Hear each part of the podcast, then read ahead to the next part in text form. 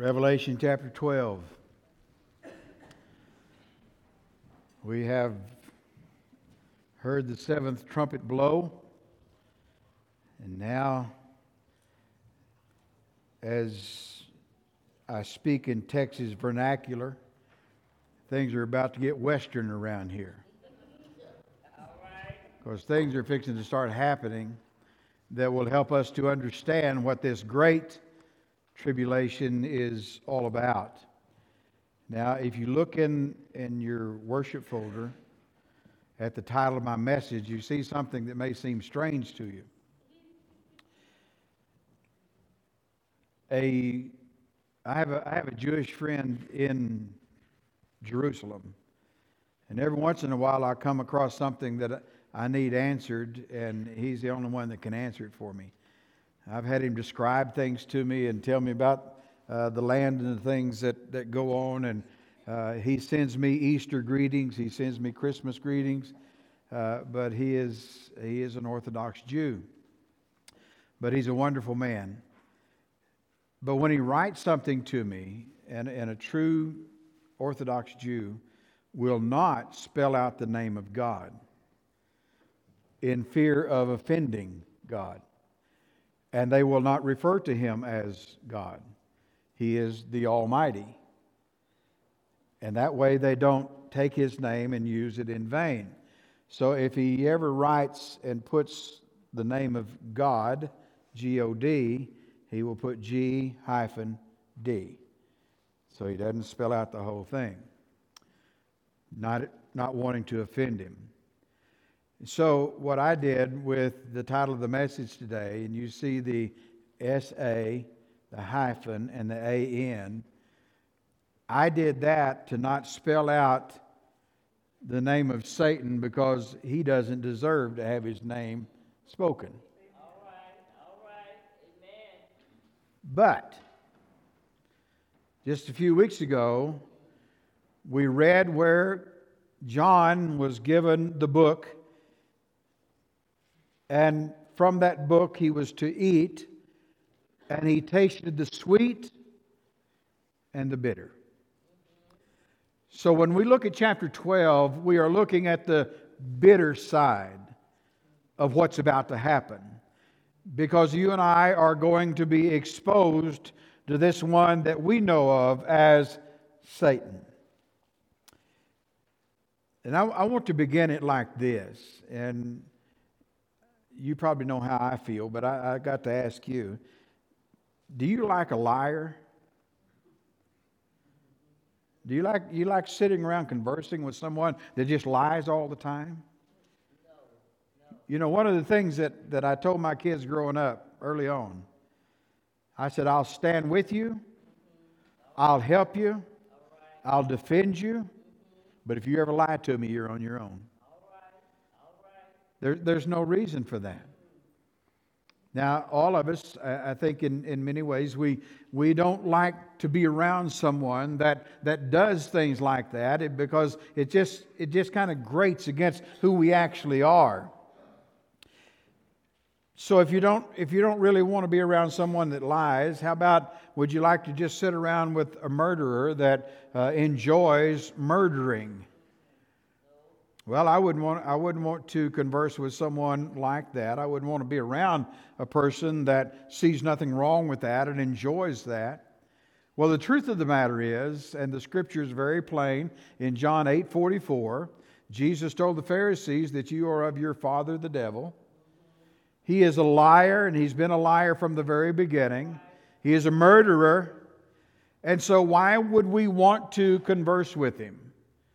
Why would we want to even be around him? And why would we want to take suggestions from him? And yet, those things happen to us. Now, we're going to meet in chapter 12 someone whose lies are finally being exposed. Now, he's, he's been in the picture ever since the tribulation began. But one thing you're going to see, and we'll see this next week in chapter 13, the power behind the Antichrist is Satan. It's, it's not this, this brilliant mind of a man that is making peace all around the world. And that in the first three and a half years of this tribulation, he is, he is going into different countries and he's promising them that he will bring peace, that he will subject the world to that peace, and that he will defend them. And they begin to give everything to him, sign everything over to him. He's called the Antichrist. But the power in that Antichrist is nothing but Satan himself. Now, Satan is, is going to begin to uh, be exposed. And when that happens, the Antichrist is going to turn against everyone that, that uh, has signed everything over to him, and he is basically going to rule all around the world. Now, that's, that's what the scripture teaches us concerning this one. His power of deception, and I'm talking about Satan's, is beginning to dwindle. And he is beginning to lose some of what he wants to, to, to have as his. The picture that he has of ruling over all this world and, and having it as his own is beginning to fade into the past. And he's becoming like a cornered animal.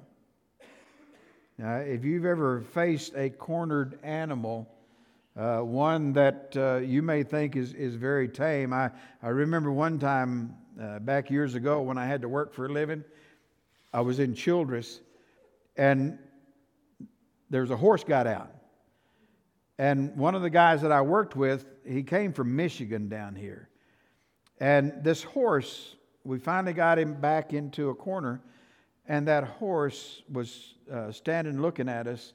And here's what, here's what Tom did he walked up toward him, and the first thing he did was said, he went, Whoa! And that horse went bam, gone.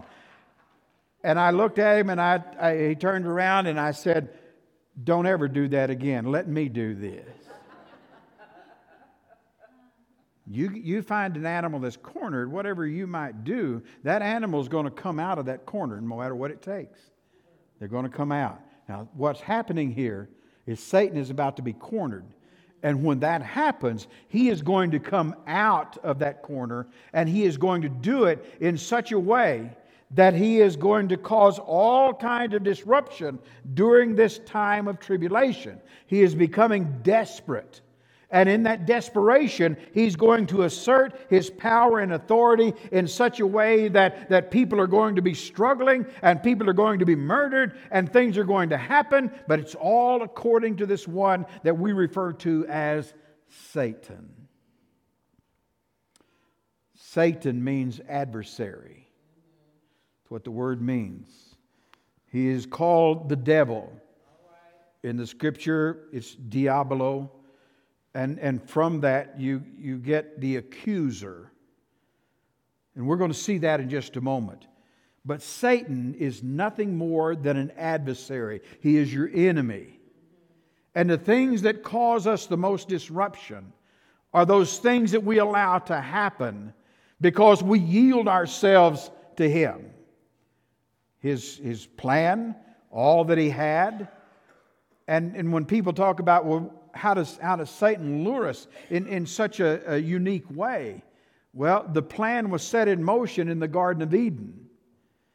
Because the scripture tells us that, that Satan uses three methods to, tr- to pull you down the lust of the flesh, the lust of the eyes, and the pride of life. Do you remember how Eve fell and Adam fell? The lust of the flesh, the lust of the eyes, the pride of life. Now, you think about what happens to you, and I think about what happens to me, and I think about all those times I've been lured into something. Do you know how he captured me and, and caused me to do things that I shouldn't be doing? The lust of the flesh, the lust of the eyes, the pride of life. Why doesn't he change? He doesn't have to. We still give in to that. Okay, now, here is God that is about to put in, in, in his plan this latter part of the tribulation period.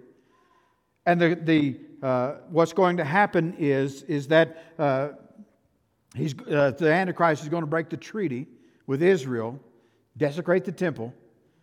He's going to put his, his image up in the, in the temple, and then all hell is going to break loose during this time of the tribulation.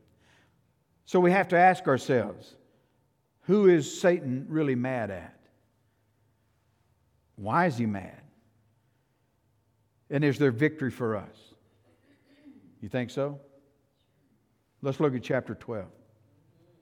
Now, the interesting part is, is that when you begin reading this and the wording that is used here, it, it seemingly goes uh, as, as some type of a riddle or something as to what God is trying to say to us. And so it begins in verse 1 And there appeared a great wonder in heaven, a woman clothed with the sun and the moon under her feet and upon her head a crown of twelve stars. And she, being with child, cried, travailing in birth, and pained to be delivered.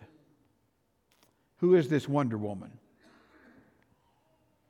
You read in down through chapter 12, and, and you're going to read about uh, a child being born, and we're going to talk about who that child is.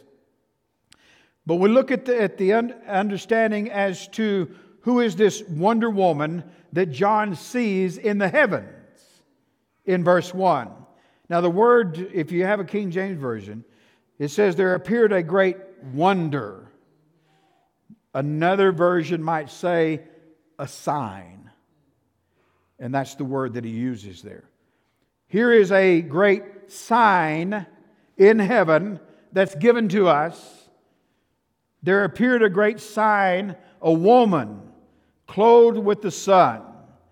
Now, if you ask different ones, many people believe that this woman is the Virgin Mary, that she gave birth to the Christ child. And so, what John is writing about here is the Virgin Mary. The truth of the matter is that the only thing that the scripture ever says about Mary is that she was a peasant girl in Nazareth. That's what we know. She's a peasant girl in Nazareth. And as I've read through the scripture, I've never read about the Virgin Mary being clothed with the sun and the moon. And I've never read about her fleeing into the wilderness. Now, that's where some will stop and argue with you because you'll say, Well, you remember when they went into Egypt? I remember. It doesn't jive with the time frame that we're going to see here. Also, Egypt is not a wilderness. So, the Virgin Mary? I don't think so. There are some people that really believe that this, this wonder woman is the church, representing the church. The church is never addressed as this type of a woman. Plus, the church never gives birth to Christ. Christ gives birth to the church. So, couldn't be the church. Could really couldn't be the Virgin Mary. Who is this? So, if it's neither one of these, who is this woman so arrayed giving birth? If you find a good Jew, and I think I could probably ask my friend this, if you find someone that you say, I just got to have to ask you a question. And you say, Who is a woman clothed with the sun, the moon under her feet, and her head a crown of 12 stars? Guess who they would say? That's Joseph. That's Joseph. Remember Joseph's dream? He saw the sun, the moon, and 11 stars. But now we see 12 stars. Could be Joseph. Could be representing the 12 tribes of Israel. That's what they would think. That's what they would say. But now, when you and I put this into perspective and ask ourselves, who is this woman that has this, this crown on her head and her, her feet clothed, or, or her feet, the sun and the moon under her feet, the crown on, the 12 stars, who could this woman be? You go back to Genesis chapter 12. Genesis chapter 12 and verse 3, God said, And all nations shall be blessed because of you, Abraham. And I will bless those that bless you and curse those that curse you. All nations are blessed by Abraham. This woman that's about to deliver this child is none other than a promise from God to Israel. And what you see delivering this child is the nation of Israel. Israel is the promised seed of Abraham. It's the Jewish nation, the Jewish nation that brings forth this child. She will bring forth a Messiah. And the Messiah will be the one that dies for the entire world. Look at verse 5. And she brought forth a man child who was to rule all nations with a rod of iron, and her child was caught up in, unto God and to his throne. Now, there's some words I want you to see there that help us to understand what we're talking about. The Jewish Messiah comes from the nation of Israel as a promise given to Abraham that all the world will be blessed by this nation. So the nation brings forth this one who he says will rule with a rod of iron. You ready for the verse? Psalms 2, verse 9. That second, that second psalm is about the Messiah that's coming, and he will rule with a rod of iron. So, what we see is Israel, the nation of Israel, giving birth to this child who will rule. Notice it says, brought forth a man child, this is the Messiah, who was to rule all nations with a rod of iron. And her child was caught up unto God and to his throne. Now, interestingly, what you see there is we see the incarnation and then we see the ascension. So, what happened to the other 33 years? Well, if you look at that, that word iron there, there's a colon. You see that? That colon represents 33 years. What they did, what the writer did, what John did was, is that he brought all of this together and he focused on what he needed to use and, and what he needed to share with us as to who this child was. He is the Messiah who is to come, and then he goes back to the Father on his throne. The phrase, her child was caught up unto God. See that? It's the same word that Paul used when he says the church is snatched away. So Jesus ascends to heaven. And you and I recognize the ascension because we have been snatched away. So now the rapture has taken place. Jesus is ascended to heaven. He is our Redeemer, and He is redeeming us from what has been lost. That's what this tribulation is all about, about Israel. It's the nation of Israel giving birth to the Messiah. Verse 3 and 4. All of a sudden, we find something else introduced, another sign. Verse 3 And there appeared, unto, appeared another sign or wonder in heaven and behold, a great red dragon having seven heads, ten horns, seven crowns upon his heads. And his tail drew the third part of the stars of heaven and did cast them to the earth. The dragon stood before the woman, which was ready to be delivered, for to devour her child as soon as it was born. The great red dragon. If you look back in chapter 6 in verse 4, when the horses came riding out, there was a red horse. Remember that? And the red horse represented death. Death. So when we talk about a red dragon, we're talking about someone who is the epitome of death that wants to destroy you, wants to destroy me, wants to destroy uh, all of those in our church, every church. He wants to destroy everyone because he's doing his best to take it and destroy everything that belongs to God. And so now death and blood and all that is fearsome to us finds itself in this one that we recognize as Satan. The dragon is how he's going to be referred to. And he's referred to here as that dragon that fills this Antichrist with his power. Interestingly, though, he's not something that's ugly and red, and, and that's the way first time I ever saw a picture of the devil. You see it? Had the tail out, and he's, he's red, deep, deep red, and he's got horns sticking up, and he's got this evil looking face. You know, if, if I, I see that, I'm, I'm leaving. And so would you. But Paul says he transforms himself into an angel of light.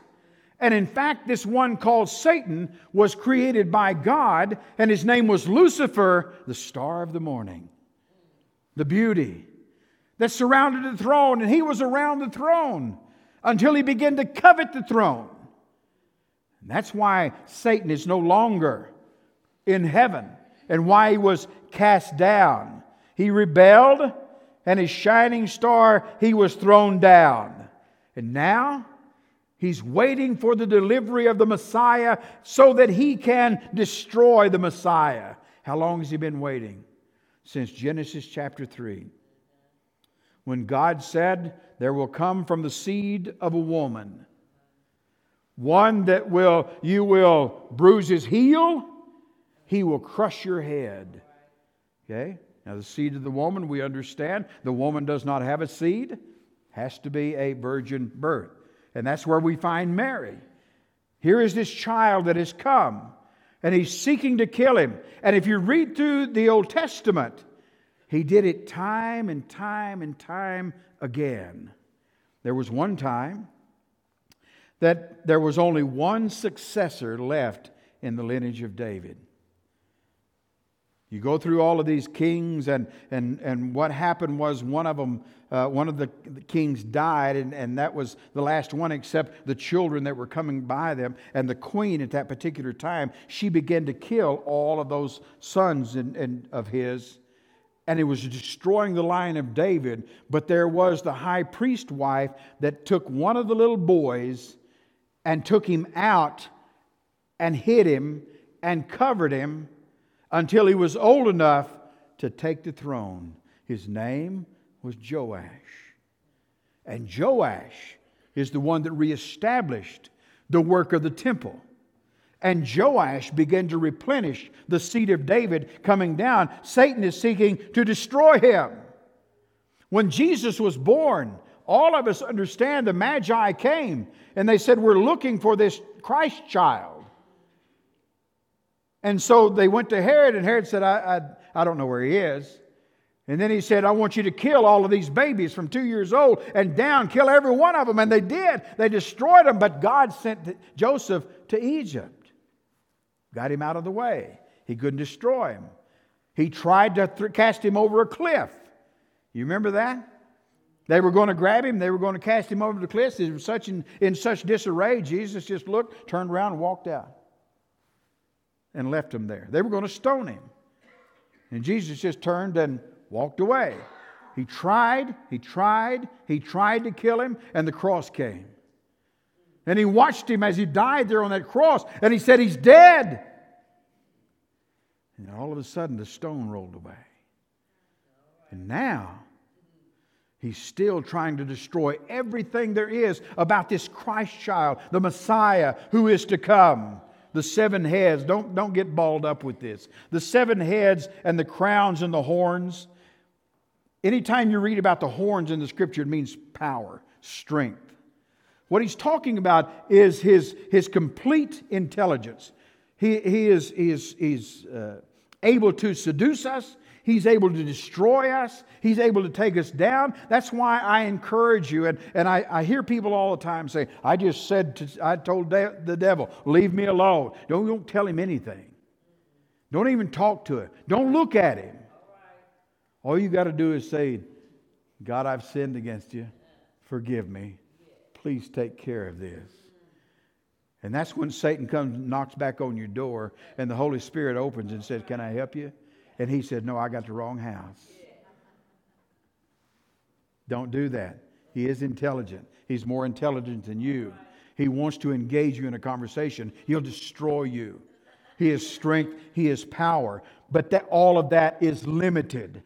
Jesus says he is a king of a kingdom. You cast out Satan, you cast, he's casting out himself. He has a kingdom, it's on this earth.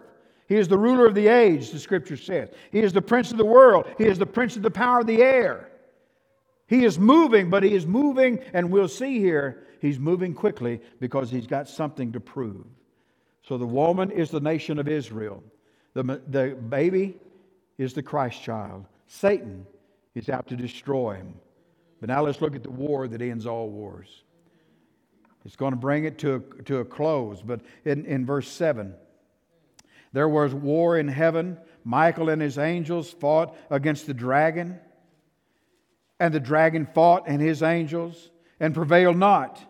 Neither was their place found any more in heaven. And the great dragon was cast out, that old serpent called the devil and Satan, which deceives the whole world. He was cast out into the earth, and his angels were cast out with him.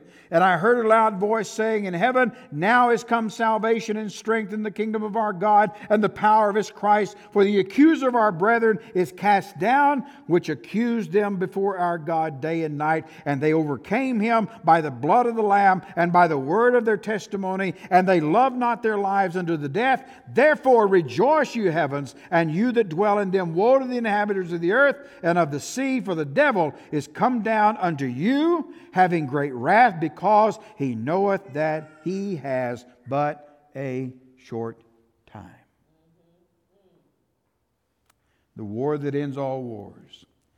This war is going to culminate into the war that is to come. We call it the Battle of Armageddon, and it's going to lead just to that. Here is Michael. We find him addressed. He is the only uh, archangel that's ever mentioned in the scripture. It's possible that Michael and Lucifer served side by side at the throne of God. Lucifer was cast out because he coveted the throne. So it leaves Michael. We read about Michael uh, in, in the book of Daniel, having to take care of, of the evil forces that came against the angels as they came uh, to deliver messages to Daniel. We read about Michael and Jude as he contend as uh, Satan contended with him for the body of Moses. And all, all Michael would do is say, The Lord rebuke you. So now Michael, he accosts this one, and there was a war in heaven. You can read it in Daniel chapter 10. There was a war going on. Michael has, has rebuked him for the body of, of Moses. This evil that we see here always originates in the intelligence of a personality. Now, you know why I said that? Because I want you to understand Satan is real. He is a personality, he is real. And that's where this evil arises. It started when he coveted the throne. He was kicked out. He took a third of those angels with him. Some of them are still locked up and will never be out. There are some that are moving about and they are encouraging others to turn against God. But here is this personality called Satan. And now this war leads to the final culmination of what's going to happen. And he is defeated. And he calls him by name the devil, the slanderer, Satan, the adversary. He's been kicked out of heaven, a third kicked out with him, and cast down to the earth the abyss then to hell. I want you to know something. If you tie in with Satan, you just remember this. Every time we read about him, he's going down out of heaven to the earth, out of the earth into the abyss. We'll read that in the latter part of Revelation, the pit. And then out of the abyss, he will come forth and he will fight against Jesus Jesus will, will conquer him, and he will be cast into the bottom of the lake of fire. Down, down, down, down. Now, I want you to look because this, this kind of took me And I, I've got to point this out to you. Verse 8. And Satan prevailed not, neither was their place found any more in heaven.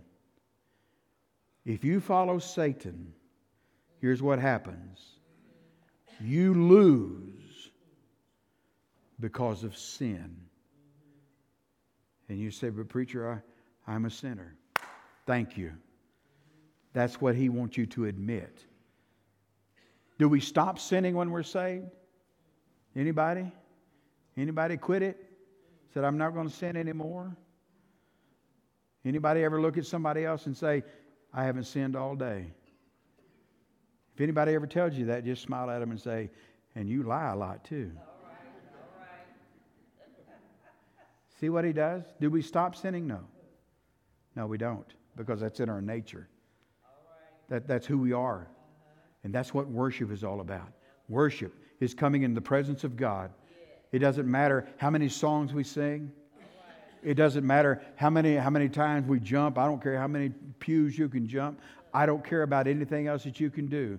If you want to really worship, you bow your head, open your heart to God, and you admit, I am a sinner, and you can begin to worship.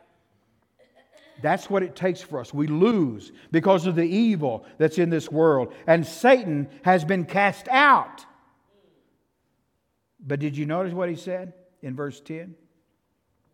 Now has come salvation and strength in the kingdom of God, for the accuser of our brethren is cast down. I thought Satan was kicked out of heaven. He was. But because of the purpose and the plan of God, God allowed him back into heaven before the throne. Now, I want you to understand Satan is power more than I have and you have. But it's power under control because he can only do what God allows. That's all he can do. And when he comes before the throne, he accuses. Now, let me help you put this together. In verse 10, for the accuser of our brethren is cast down, which accused them before our God day and night which means he takes, he takes you to the throne of God and he looks down and he says, God, did you see Norman? Isn't he a preacher? Did you see what he did? Did you see what he thought? Did you hear what he said? Condemn him, God. Condemn him. He's supposed to be such a great guy. Look at what he did. And then all of a sudden, Jesus steps up and he says, Father, I know all about what he did. He and I talked about it just a few minutes ago. And he turned his back. And because of my blood, I've covered him. And God says to Satan, Get away from me. That happens to you, it happens to me. I read one commentator that said, could it be that Satan was at the great, uh, at the uh, judgment seat as we come out of the rapture, being judged, and Satan was there accusing every one of us that came by. Okay? Being accused. He accuses you. He accused me. But notice this. How does it all happen? Verse 11 if you got your lipstick out, mark this. And they, who are they? They come out of that last part of verse 10 where it talks about those that are accused. The ones that are accused overcame him by the blood of the Lamb. You see that? The blood that Jesus shed. It'll never ever, no, not ever, lose its power. He's got the power to save you. He's got the power to cleanse you. He's got the power to deliver you. He's got the power to do whatever he needs to do. We overcome him by the blood of the Lamb. But, y'all know I don't like that word unless I really mean it. Notice what else it said. He doesn't just say, okay, there's the blood. It is your testimony. In other words, we need to be telling people what we think about Jesus. who He is. We need to be bragging on Jesus and letting people see Jesus in us. Give me Jesus. I mentioned that song a couple of weeks ago. Give me Jesus. In the morning when I rise, give me Jesus. When I'm all alone, give me Jesus. And when it comes for me to die, give me Jesus.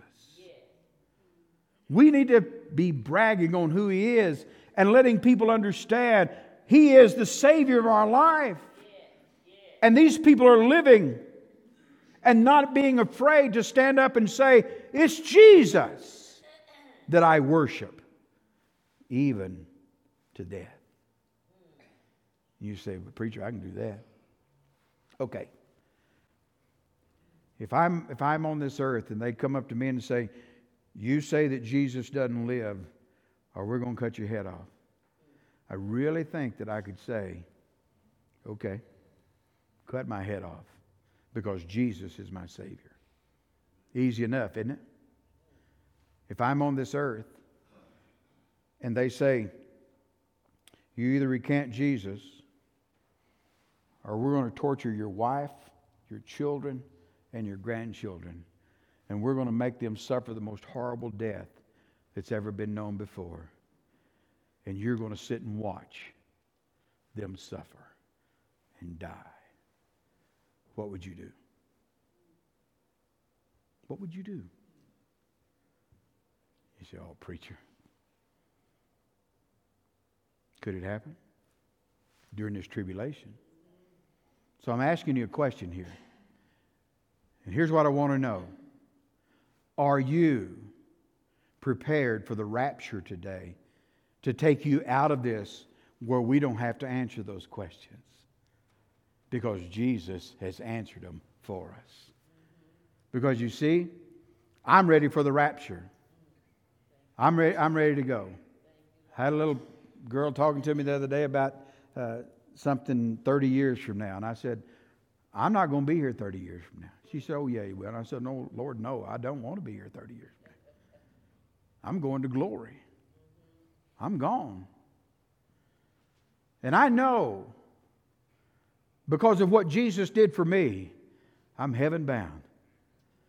If he wants to take me out of the box, I'll go in the box. If he wants to pull me up, I'll let him pull me up, but I'm going. Are you? But the thing that I love the most is I'm going to hold my wife's hand when we go and my children. Are you prepared for that? Have you been over have you overcome Satan by the blood of the lamb? He's got a short time and he's out to destroy you. What about this woman? What about Satan and what's he doing? The last few verses, 13 through 17, basically go back to verse 6. And the woman fled into the wilderness where she had the place prepared of God, and they should feed her three and a, uh, feed her there a thousand two hundred and three score days, three and a half years. Okay? Three and a half years. The dragon saw that he was cast to the earth. No longer is he going to be allowed in heaven to accuse. He's down to the earth. And now the earth better watch out because here he is. He persecuted the woman which brought forth the man child, Israel. And to the woman were given two wings of a great eagle that she might fly into the wilderness, into her place where she is nourished for a time, a times, and half a time, three and a half years, from the face of the serpent. The serpent cast out of his mouth water as a flood after the woman, that he might cause her to be carried away of the flood. And the earth helped the woman, and the earth opened her mouth and swallowed up the flood, which the dragon cast out of his mouth. And the dragon was wroth with the woman and went to make war with the remnant of her seed, which kept the commandments of God and have the testimony of Jesus Christ.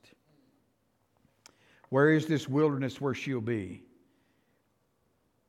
We don't know. We can guess, but it doesn't tell us. But he's going to protect Israel. Now, some say, well, that's that 144,000. I'm sure it is.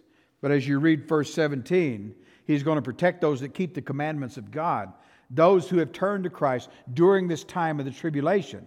All of those, the remnant of Israel, is what he's, he's really doing and what he's going to protect.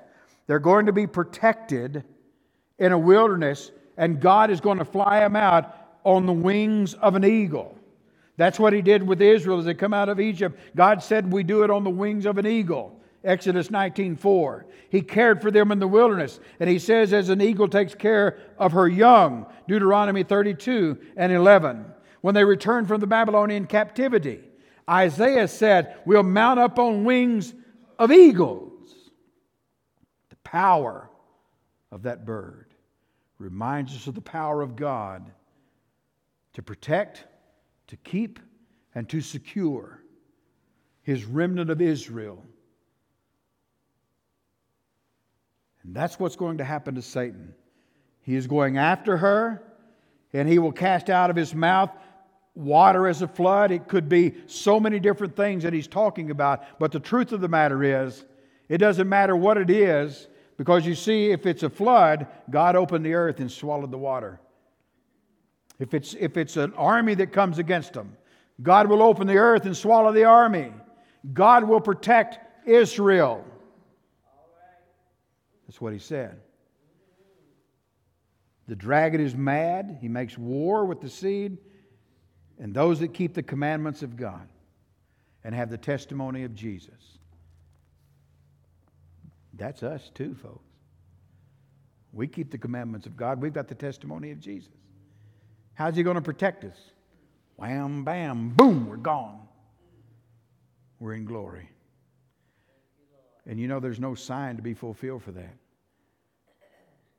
All we're waiting on is the trumpet. That's all. And it could sound at any moment. And we're gone. And he's going to protect us. Satan is mad because God is victorious. And we're going to see all these things that begin to happen to him as God moves in his plan with the false prophet, the beast, the dragon, all of those we'll read about until all of a sudden we read about Jesus as he, we live in his kingdom. New heaven, new earth, new Jerusalem. Satan is real. Satan is active. Satan is mad. And Satan is out to destroy you. Jesus died for you.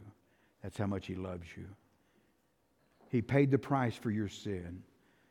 The scripture teaches us that if we confess our sin, he is faithful and just to forgive us our sin and cleanse us from all unrighteousness. If we confess we're a sinner and we believe he died and was buried and rose again, and in faith we ask him to come into our heart, he'll save you this morning. Man, woman, boy, or girl. We need to prepare that we can live victoriously from now until Jesus comes in the power of Almighty God. Would you love to know Him? I'd love to introduce Him. Let's pray. With your heads bowed and your eyes closed, I'm inviting you this morning to come and know this Jesus who over, whose blood was shed that we might overcome the power of Satan. If you're here without Christ and you know you've never invited him into your heart to save you, I'm going to give you an opportunity as we pray together. You open your heart and you pray this prayer with me. Dear Father, I know I'm a lost sinner. I believe Jesus Christ died for me. I believe he rose again. By faith, Lord Jesus, I ask you to come into my heart. Forgive me of all of my sin. Save me, Lord. Be the Lord and Savior of my life. Thank you, Lord Jesus, for saving my soul.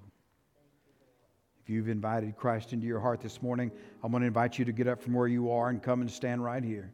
Let me talk to you for just a moment. You want to pray that prayer? Maybe you just didn't do it, but you'd love to. Come and stand here. We'll pray that prayer together. You need a church home by letter, by statement for baptism from another church, you come. We'll let God work out the details. You come and say yes to Him right now. What God is laying on your heart, you take a step and you come. Come to Jesus, not to me. Come to Jesus. Let Him deliver you. Father, in the name of Jesus, give us the boldness to step out and say yes in Jesus' name. As we stand together and as we sing, I invite you to come. Come now, but come quickly.